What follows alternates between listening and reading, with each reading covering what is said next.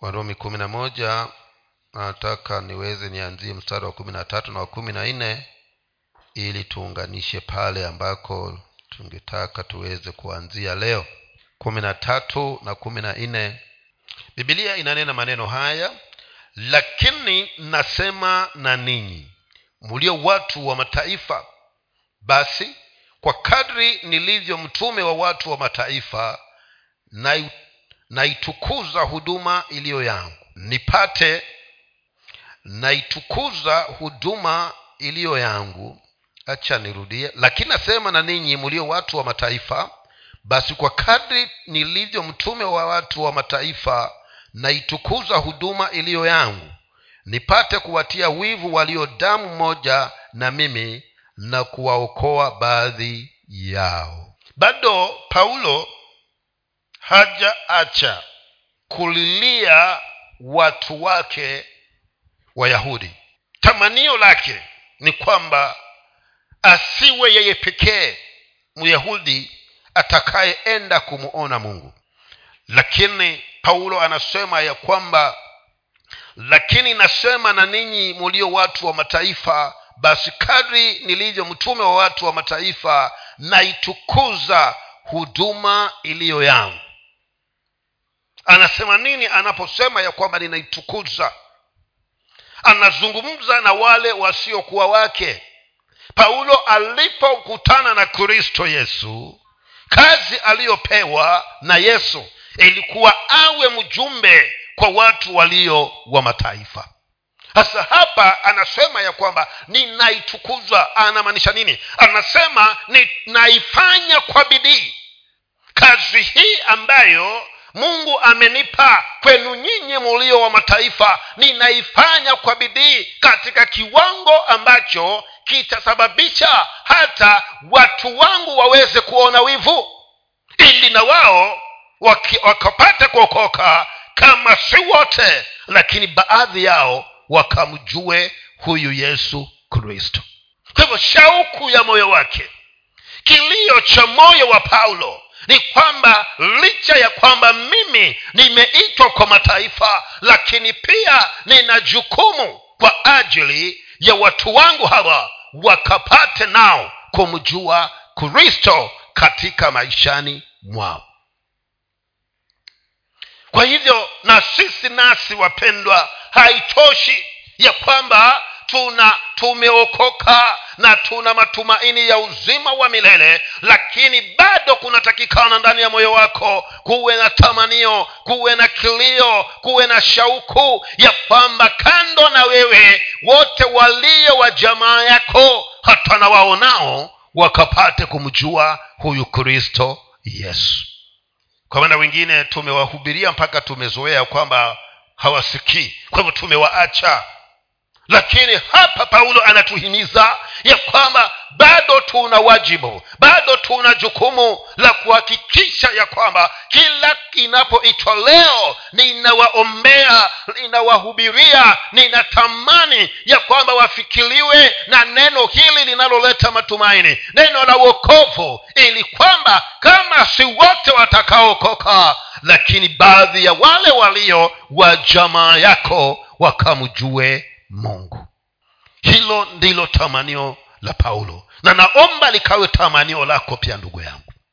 Kwa maana hautafurahia wakati bwana yesu ajapo na ukute ya kwamba yule wa karibu wako yule aliyekuwa mnaishi katika kijiji kimoja yule ambaye mulizaliwa katika tumbo moja hajawahi kumjua yesu kristo. Haitakuwa vyema haitakuwa rahisi kwako kwa maana utasikia kuhuzunika. Hivyo unafanya bidii. Hebu kapate kuitukuza huduma ile aliyoiweka ndani yako mungu kwa ajili ya mataifa ili na watu wa jamaa zako nao wajapoiona wakapate kuona wivu ili angalau wakamkubali huyu kristo katika maishani mwao. Muna jukumu ninalo jukumu pia kuhakikisha kwamba kijiji chetu chote wamemjua huyu mungu.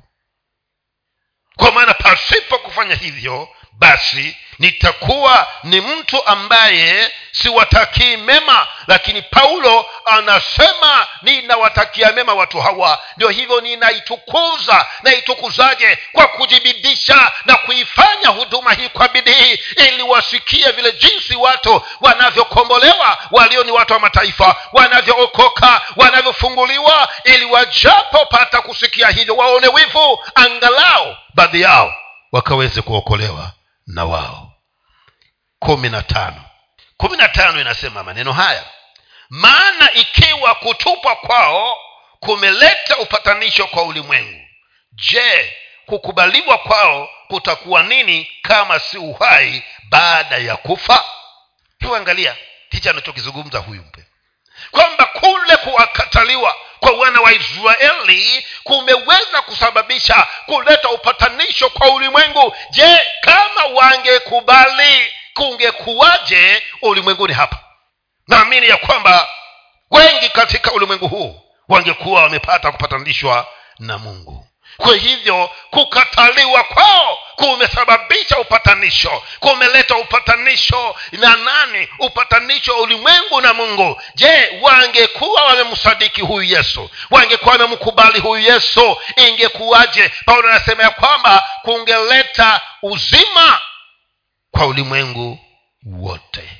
Kwa hivyo nina imani ya kwamba wale watu wako wajapofikiria kukubali huyu yesu kristo kama vile jinsi tu wamekuwa wakaidi tena bado kuna watu baadhi wamemjua huyu yesu kristo. Na katika kumjua huyu yesu kristo hata majirani nao wa kijiji kile chenu wamepata kumjua. Laiti kijiji kizima kingekuwa kimeokoka si wangegusa hao majirani zaidi na hata kufika katika sehemu zile zingine. Kwa hivyo bado jukumu tumepewa sisi.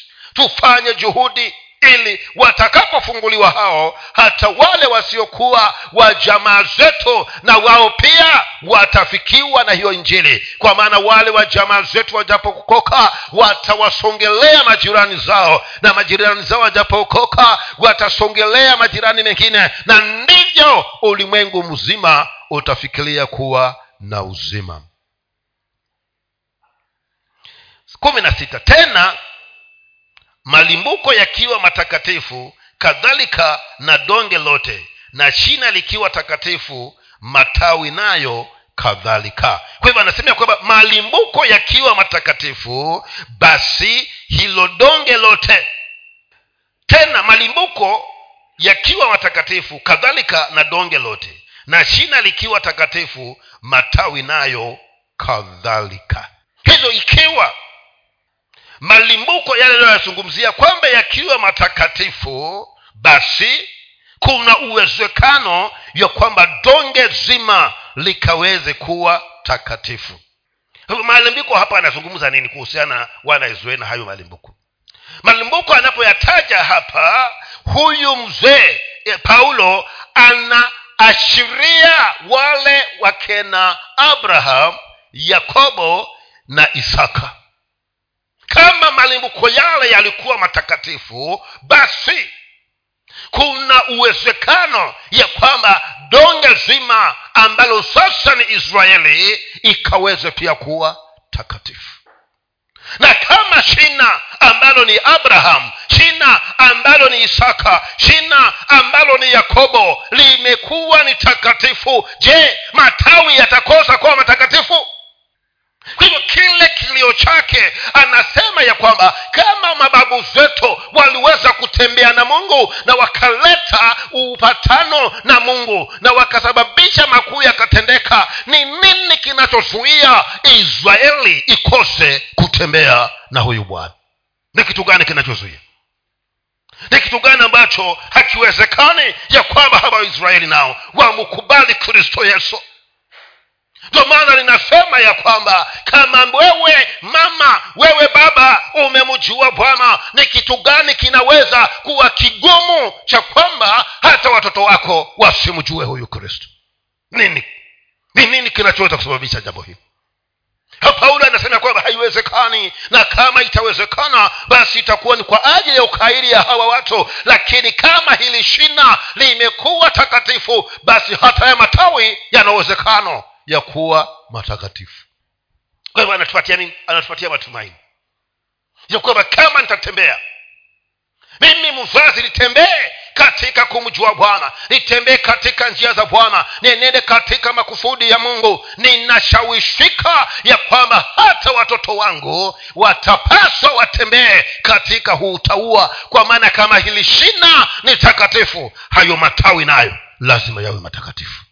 Kwa hivyo tuna jukumu kama alivyokuwa na jukumu ibrahimu isaka na yakobo. Na wewe nawe na mimi tunalo jukumu mpendwa kuhakikisha ya kwamba siyo mimi tu nitaingia mbinguni lakini hata yale matawi ambayo yameshikilia kwa nimi shina nayo yakafanini yakaingie. Kwa hivyo ni jukumu lako kuhakikisha kwamba unawaongoza na kuwaelekeza katika njia zinazompeleza bwana. Ili ukiingia katika hilo hiyo hiyo mbingu na watoto wako nao wajukuu wako nao wasikose hiyo mbingu.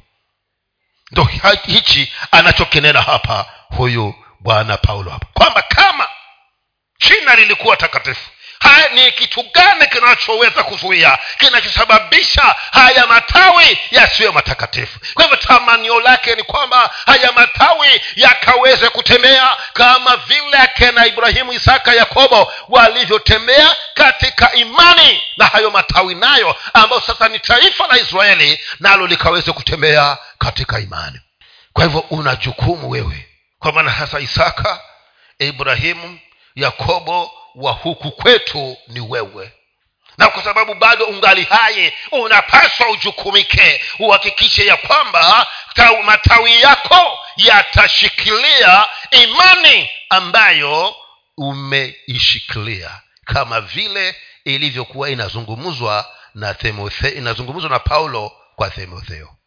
Imani ya timotheo ilikuwa haikuanza na yeye lakini ilianza na nyanya yake nyanya akaisambaza kwa binti yake. Binti akaisambaza kwa mwanawe timotheo. Kwa hivyo hicho ndicho kinachozungumzwa hapo. Ya kwamba iwapo wewe tawi umtakatifu basi tamanio lako daima maishani mwako niliwe ya kwamba haya matawi mimi shina nikiwa ni mtakatifu. Haya matawi na tamani nayo yakaweze kutembea katika hii imani ambayo mimi shina natembea ndani yake. Kwa hivyo uambukize watoto wako watoto wako waambukize wajukuu wako. Hili ndilo analolizungumzia paulo hapa. Kumi na saba. Kumi na saba anasema hivi lakini iwapo matawi mengine yamekatwa na wewe mzeituni mwitu ulibandikizwa kati yao ukawa mshirika wa shina la mzeituni na unono wake kumi na nane usijisifu juu ya matawi yale au ukiwa wajisifu au ikiwa wajisifu si wewe ulie si wewe ulichukuaye shina bali ni shina likuchukualo wewe. Anaturudia na sisi nasi. Anasema sisi hatukuwa tawi katika huo mzaituni mzaituni huu ni abrahim isaka na yakobo. Ndo walikuwa mzaituni hatukuwa tawi katika huo lakini tawi lile lililokosa kumkubali huyu kristo kama bwana mokozi likakatwa na lilipokatwa ukabandikizwa wewe katika hilo tawi la katika huo mzeituni. Na hivi sasa wahesabika kwamba wewe unastahili kukaa katika huo mzeituni. Basi usijisifu na kuanza kudharau yale matawi halisi yaliyokatwa. Naamini wale wanaofanya mambo ya kilimo wanajua hii lugha tunayozungumza hapa. Wanasema grafting eh? uchukue mwembe wa kipunda uende ukauweke ama uwekee tawi la muriboribo. Hasa sisi tulikuwa mzaituni mwitu na walipokatwa wale waliokataa kumkubali yesu kristo sisi tulipomkubali tukabandikizwa katika huo mzetuni ulio halisi. Sasa paulo anasema ya kwamba tusiwe na kujisifu na kudharau wale ambao walikuwa ndio mzeituni wenyewe uliokatwa kwa hivyo anasema nini? Anasema ya kwamba bado tunapaswa wapendwa tukiwa sisi tumemjua mungu na tumataifa tumulilie bwana kwa ajili ya wokovu wa nani? Wa hawa watu wa israeli. Bwana nao akaweze kuwafikia. Bwana akaweze angalau rehema za bwana zikaweze kuwafikia. Mstari wa kumi nasema usijisifu juu ya matawi yale au ikiwa wajisifu si wewe ulichukuaye unaye si wewe ulichukuaye shina bali ni shina likuchukualo wewe. Kwa hivyo wewe ni tawi kwa hivyo si wewe unayechukua hilo si shina kwa maana shina likikasirika huenda likasababisha ukose chakula ukauke uje ukatwe kwa hivyo acha kujisifu. Cha kufanya ni kwamba niwe na kuwahurumia hawa waisraeli ambao walikatwa katika huu mzeituni. Nikabandikizwa mimi nimwambie mungu bado kuna nafasi kwamba bwana utawarehemu warehemu mungu ili angalau na wao nao wakapate kujua ukweli kwamba kristo ndiye masihi waliyekuwa wanamngojea.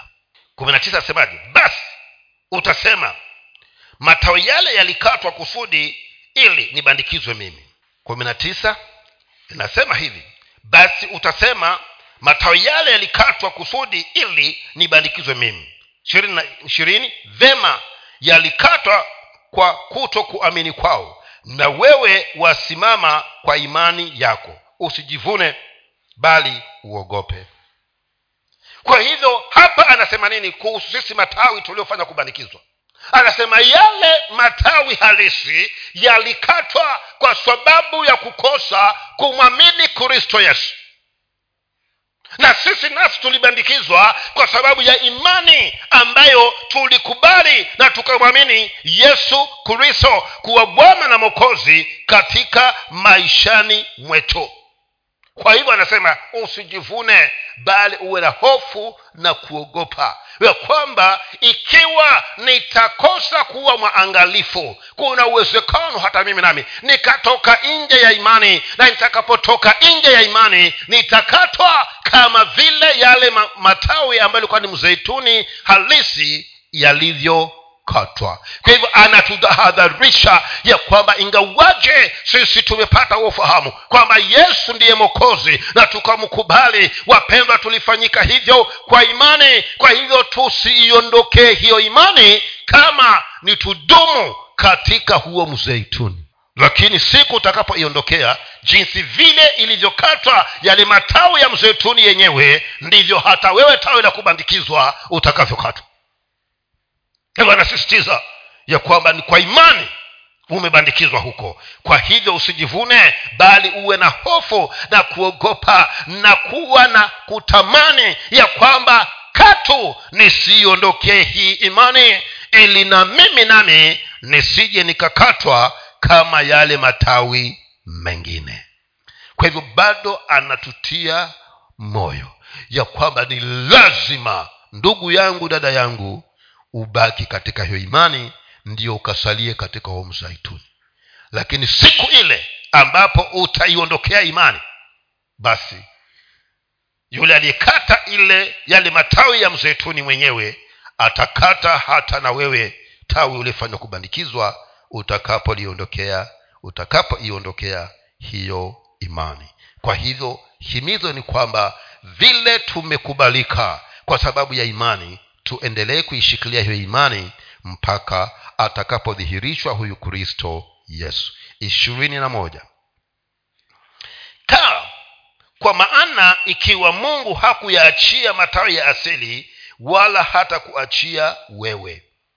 Kwa hivyo hiyo inaonekana imejieleza vizuri. Kama yale matawi ya asili hakuyaachia aliyakata basi wewe nawe utakapoondoka katika hiyo imani hata nawewe nawe lazima atakukata. Ishirini na mbili tazama basi wema wa ukali wa mungu kwa wale walioanguka ukali bali kwako wewe wema wa mungu ukikaa katika wema huo kama sivyo wewe nawe utakataliwa mbali. Tazama basi wema na ukali wa mungu kwa wale walioanguka ukali, ukali bali kwako wewe wema wa mungu ukikaa ukika katika wema huo kama sivyo wewe nawe utakataliwa mbali. Anasema kuna ukali na wema. Sasa ukali unawafikia wale wanaokataa kristo kama bwana na mwokozi katika maishani mwako lakini wema ni kwa wale wanaomkubali. Kwa hivyo tunahimizwa zaidi ya kwamba basi tuendelee kubaki katika huo wema. Ndiyo maana wema wa bwana uzidi kukaa juu yetu na tukaweze kuendelea kubaki katika huo mzaituni ishirini na tatu. Na hao pia wasipokaa katika kutokuamini kwao watapandikizwa kwa kuwa mungu aweza kuwapandikiza tena. Kwa hivyo hawa nao waisraeli watakapoazimia sasa ya kwamba tunatoka katika hali hii ya kuto kuamini na tunarudi kumwamini yesu kristo basi wanayo nafasi tena ya kuingizwa katika huo mzaituni waliotolewa. Kuna jambo ambalo wakati mwingine tunafanya maamuzi. Tunaangalia mtu mpaka tunafika waseme kwamba huyu kama kuna mtu wa kuokoka ni wengine lakini si huyu. Huyu amezama kabisa katika hizo shida amezama kabisa, kabisa katika dhambi. Wapendwa hakuna linalomshinda mungu. Kwa sababu kama kuna mtu ambaye hangeweza kuokoka basi ni sauli ambaye tunamwita paulo kwa maana yeye alikuwa amekita katika dini ya kiibrania ya kwamba lazima watu washike sheria na wale wanaoipinga ushikaji wa sheria akaazimia kuwamaliza. Alikuwa mbaya zaidi. Lakini hivyo hivyo mungu akakutana naye. Kwa hivyo usihukumu mwingine kwamba huyu ameajaliwa ama amewekewa jahanamu huyu hakuna aliye ni wa jahanamu. Kila mmoja tamanio la mungu ni kwamba aweze kumjua huyo bwana. Kwa hivyo ni wewe usichoke kumfuatilia huyo mtu na kumhubiria kando na ujeuri wake na ukaidi wake. Kila itwapo leo umuombee na upate kumkumbusha ya kwamba bado mungu anampenda na atakapogeuka bado ataweza kubandikizwa kwa yule mzeituni hivyo paulo anasema ya kwamba hawa waisraeli wanaokataa kwamba yesu si masihi yesu siye mwokozi waliokuwa wanamtarajia wanaweza watakapoamua kuto kukaa katika kuto kuamini kwao yaani waondoke katika kuto kuamini waingie katika kumwamini huyu kristo mungu atawapandikiza tena kwa ule mzeituni aliyowakata kwa hivyo hata aliyerudi nyuma ana nafasi. Ana nafasi nyingine ya kuja kwa yesu kristo. Iwapo ataacha zile njia potovu na aache kule kuto kuamini arudi katika imani tena basi mungu wa mbinguni atamkaribisha na ampandikize tena katika ule mzeituni ulio salama. Kwa hivyo hakuna ambaye hawezi akaokoka isipokuwa yule amebaki katika kuto kuamini mpaka atoke hapa duniani. Hasa huyo tunaweza kukata tamaa kwamba sasa huyu yake amefanya nini? Amemalizika lakini kadri bado yuko mzima yuko hai kuna uwezekano ya yeye kugeuka na kuacha njia zile chafu na kuweza kumwamini kristo yesu na kupandikizwa tena katika ule mzeituni wa imani. Kwa hivyo usihukumu na usichoke bali endelea kumwombea na endelea kufanya nini? Kumhubiria ili siku moja hata na yeye akaweze kumjua huyu kristo. Ishirini na nne. Kwa maana ikiwa wewe ulikatwa ukatolewa katika mzeituni ulio mzeituni mwitu wa, kwa asili yake kisha ukapandikizwa kinyume cha asili katika mzeituni ulio mwema si zaidi sana wale walio wa asili kuweza kupandikizwa katika mzeituni wao wenyewe. Bado anasisitiza kama wewe mwitu iliwezekana ukabandikizwa. Je hawa ambao ndio mzeituni asili lakini ukafanya kuondolewa tu kukatwa matawi yake yakawekwa mbali? Je si rahisi kwa huo kushikana zaidi na huu mzeituni wao wa kwanza kuliko wewe uliyekuwa mzeituni mwitu. Kwa hivyo bado anasisitiza ya kwamba kuna nafasi nyingine kwa hata wale waliorudi nyuma kuweza kumrudia mungu tena. Ishirini na tano. Kwa maana ndugu zangu sipendi msijue siri hii ili msijione kuwa wenye akili ya kwamba kwa sehemu ugumu ume, kwa sehemu ugumu umewapata israeli mpaka utimilifu wa mataifa uwasili. Anasema twatakikana tusikose tusikose kufahamu na kuelewa siri hii ya kwamba kwa sehemu basi ugumu umewapata nani? Umewapata israeli? Basi kama umewapata umewapata kwa sababu angala utimilifu wa mataifa ili hii injili pia iweze kufikiria sehemu zingine. Mataifa na wakaweza kufikiriwa na baada ya kufikiriwa itakuwaje kwa hawa waliokuwa na usehemu huu wa ugumu? Ndio ishirini na sita hivyo israeli wote wataokoka kama ilivyoandikwa mokozi atakuja kutoka sayuni atamtenga yakobo na masia atamtega atamtenga yakobo na, maas, na maasia yake. Kwa hivyo anasema ya kwamba kama ilivyoandikwa uokovu umekuja kutoka sayuni. Na itakapofika siku hiyo ndipo waisraeli wote watafarini wataokoka. Paulo hapa anazungumzia kitu kilicho cha ndani kidogo tena kinachotarajiwa. Anazungumzia kuhusu siku zile ambapo yesu atakuwa yu karibu kurudi katika ulimwenguni. Anasema ya kwamba wokovu hivyo israeli wote wataokoka kama ilivyoandikwa mwokozi atakuja kutoka sayuni. Wataokoka israeli wote.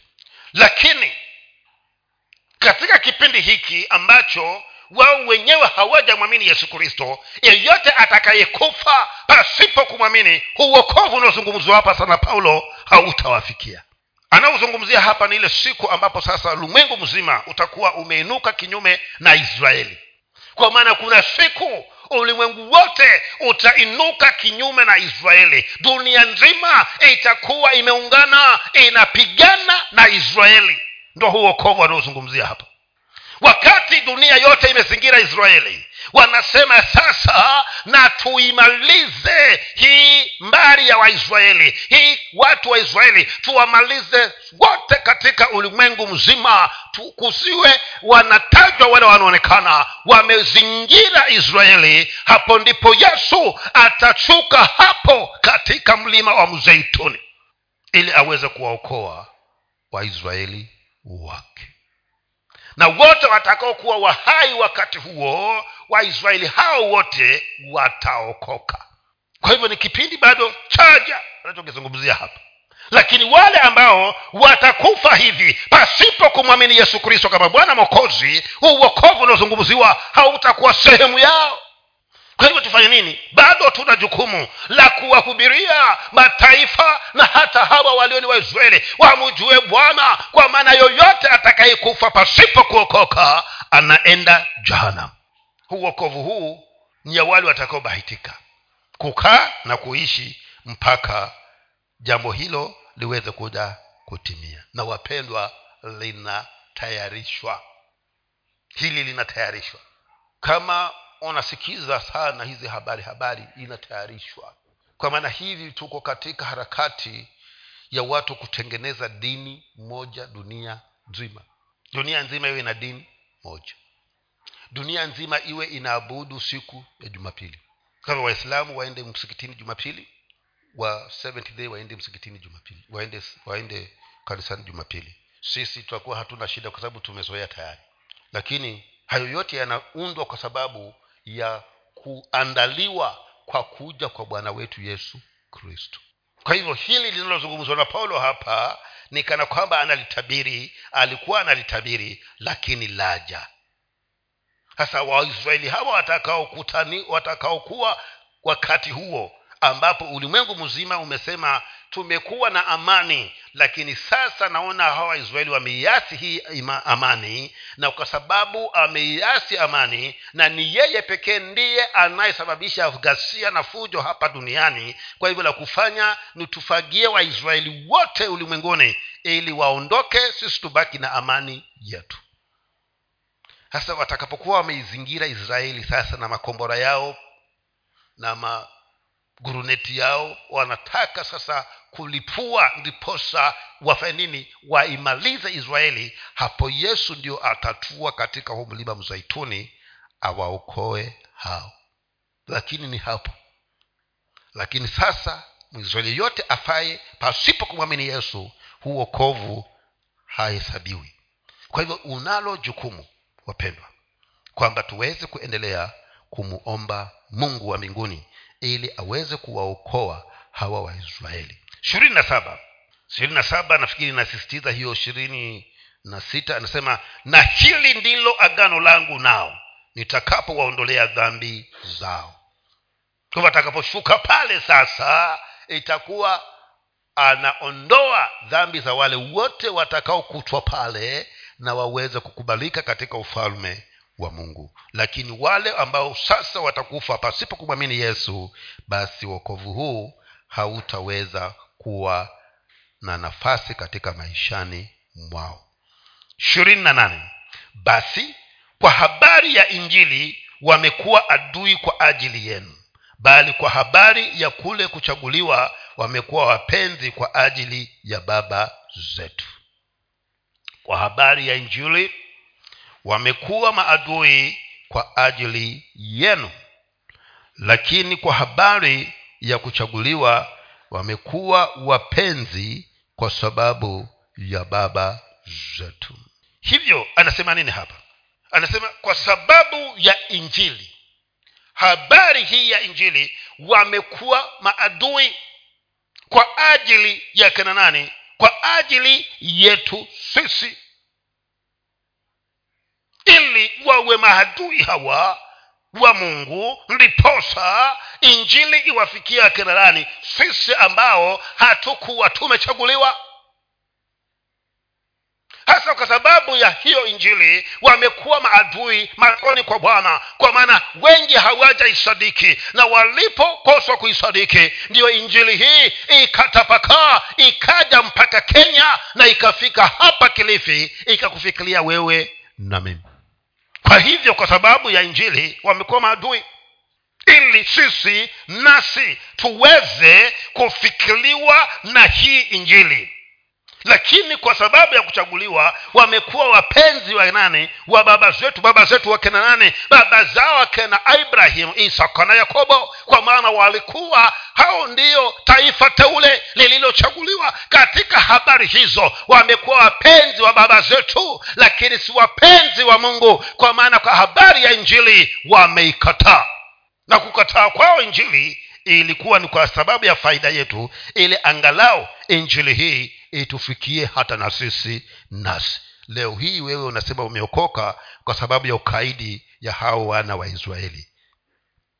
Ishirini na tisa kwa sababu karama za mungu hazina majuto wala mwito wake.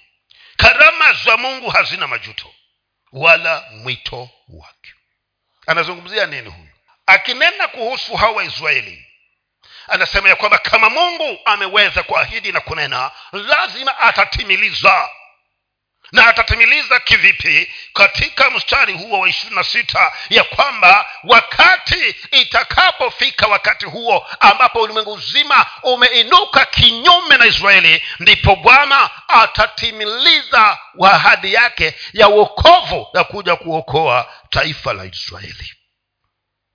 Kwa hivyo nini? Kwa sababu aliahidi ya kwamba israeli litakuwa ni taifa langu teule. Kwa hivyo karama za mungu hazina majuto wala mwito wake. Taka tuangalie hapa sasa maneno neno hile ambalo tunazungumziwa hapa.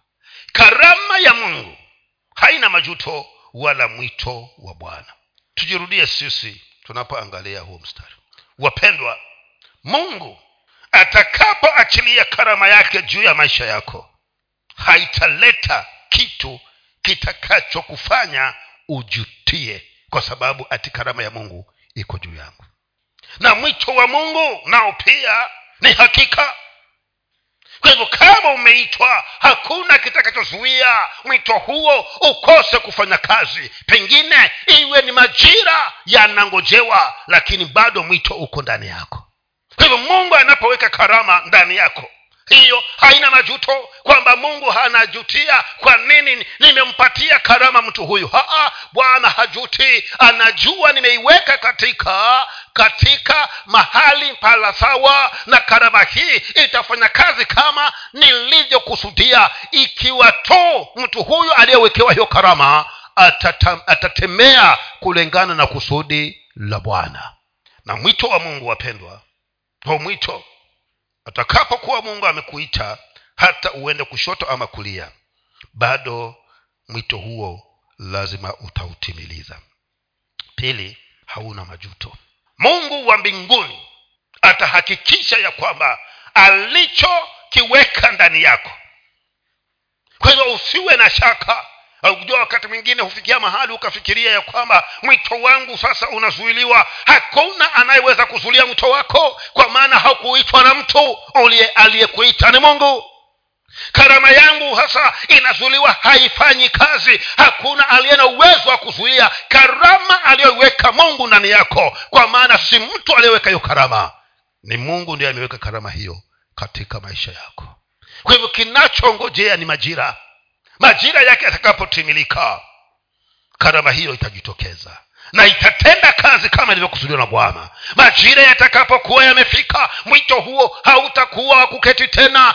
Utasababisha lile kusudi la bwana ambalo mungu alikuita kwa ajili yake. Kwa hivyo mpendwa jua ya kwamba kama kuna mwito ndani yako kuna karama bwana ashaiweka hiyo hautajutia kwa maana katu karama ya mungu na mwito wa bwana hauna majuto.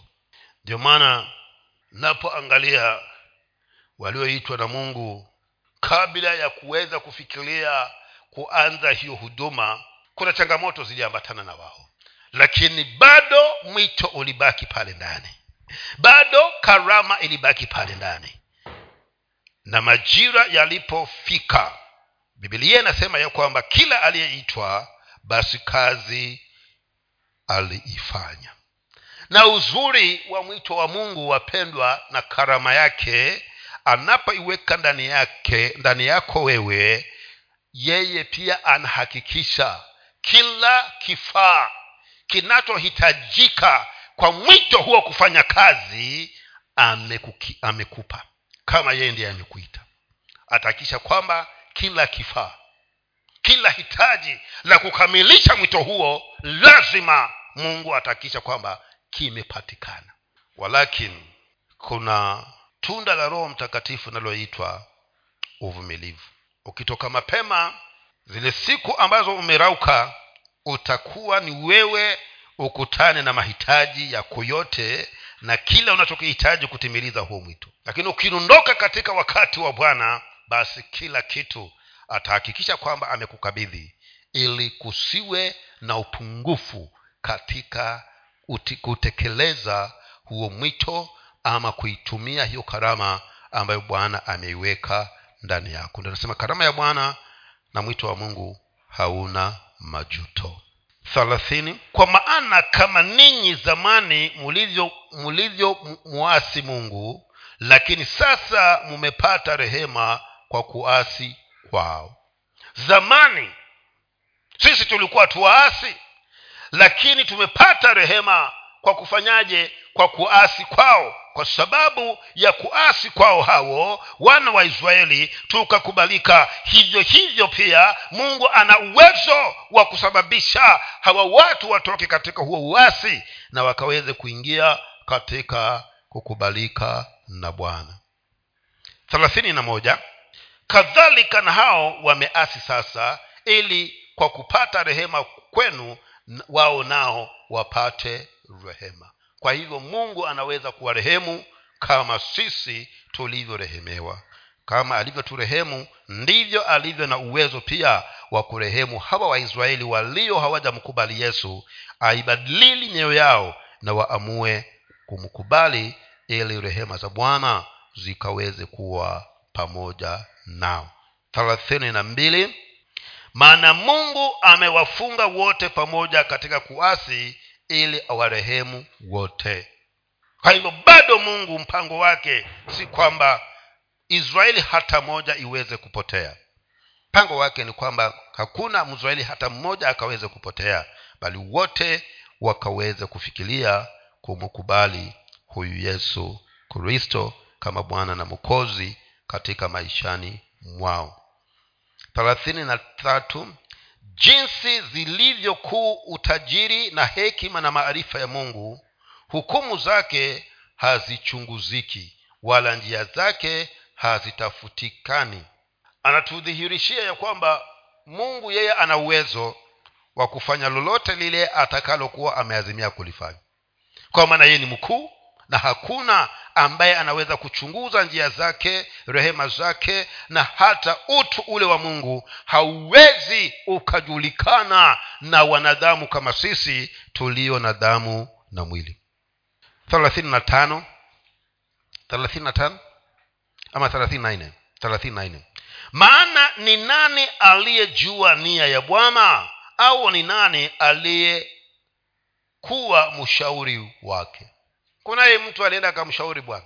Kunaye mtu ambaye anajua mungu anawaza nini. Kwa hivyo wapendwa anatuzungumzia kuhusu ukuu wa bwana. Kwa hivyo yeye ni mungu anaweza kubatilisha chochote kwa ajili ya manufaa yake yeye mwenyewe.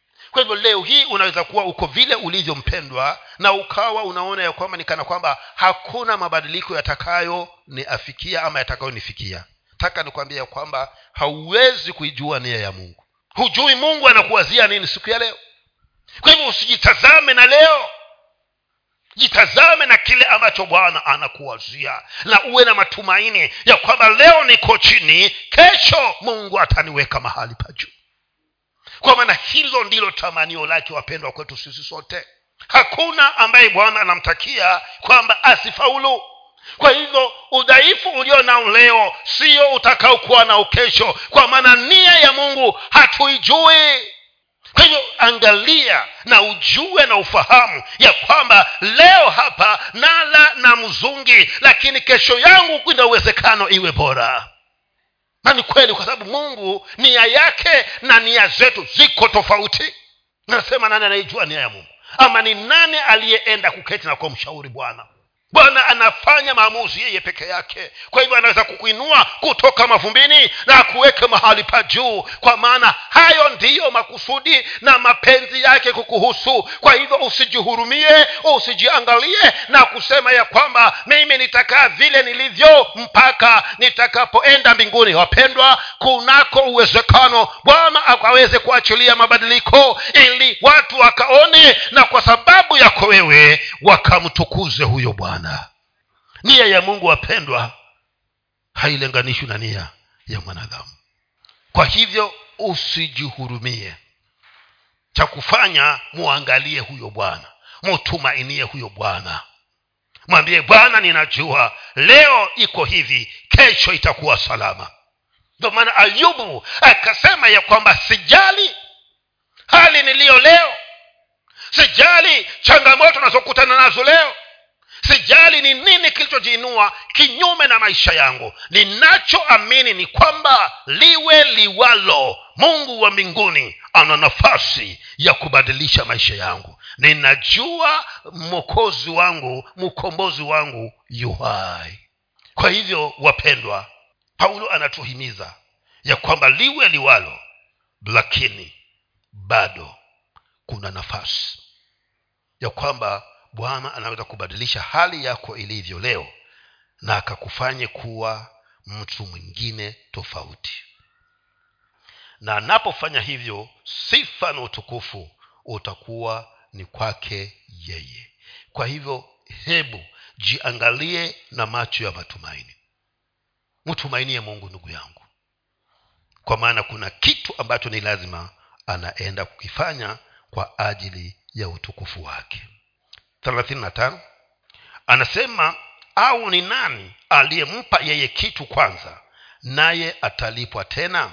Kwa kuwa vitu vyote vyatoka kwake viko kwa uweza wake tena vinarejea kwake utukufu una yeye milele. Amina. Una nini ambacho unasema ya kwamba hiki ni changu? Ambacho hakikutoka kwa mungu. Ni nini ulicho nacho ambacho hakikutoka kwa bwana? So unasema hiki ni changu hiki anasema ya kwamba nani aliyemupa mungu kitu kwanza? Kama si yeye aliyepewa alafu pia vitu vyote vile vilivyoko chini ya jua ulivyo navyo na nilivyo navyo vitarejea kwake kuanzia na wewe. Kwa hivyo hauna sababu ya kujivunia. Hauna sababu ya kuona ya kwamba eti wewe unamiliki. Vyote ulivyo navyo hata pumzi unayoipumua haitokani na wewe. Ni ya kwake kwa hivyo tuendelee kumtumainia tuendelee kumtegemea tuendelee kurejesha sifa heshima na utukufu kwake yeye bwana. Kwamba anaweza kubadilisha hali niliyo nayo leo na akanifanya kuwa mtu wa maana kuliko vile ambavyo niko siku ya leo. Bado kuna nafasi na sipaswi kuzuia chochote. Vyote ninimpatie yeye bwana. Naomba tusimame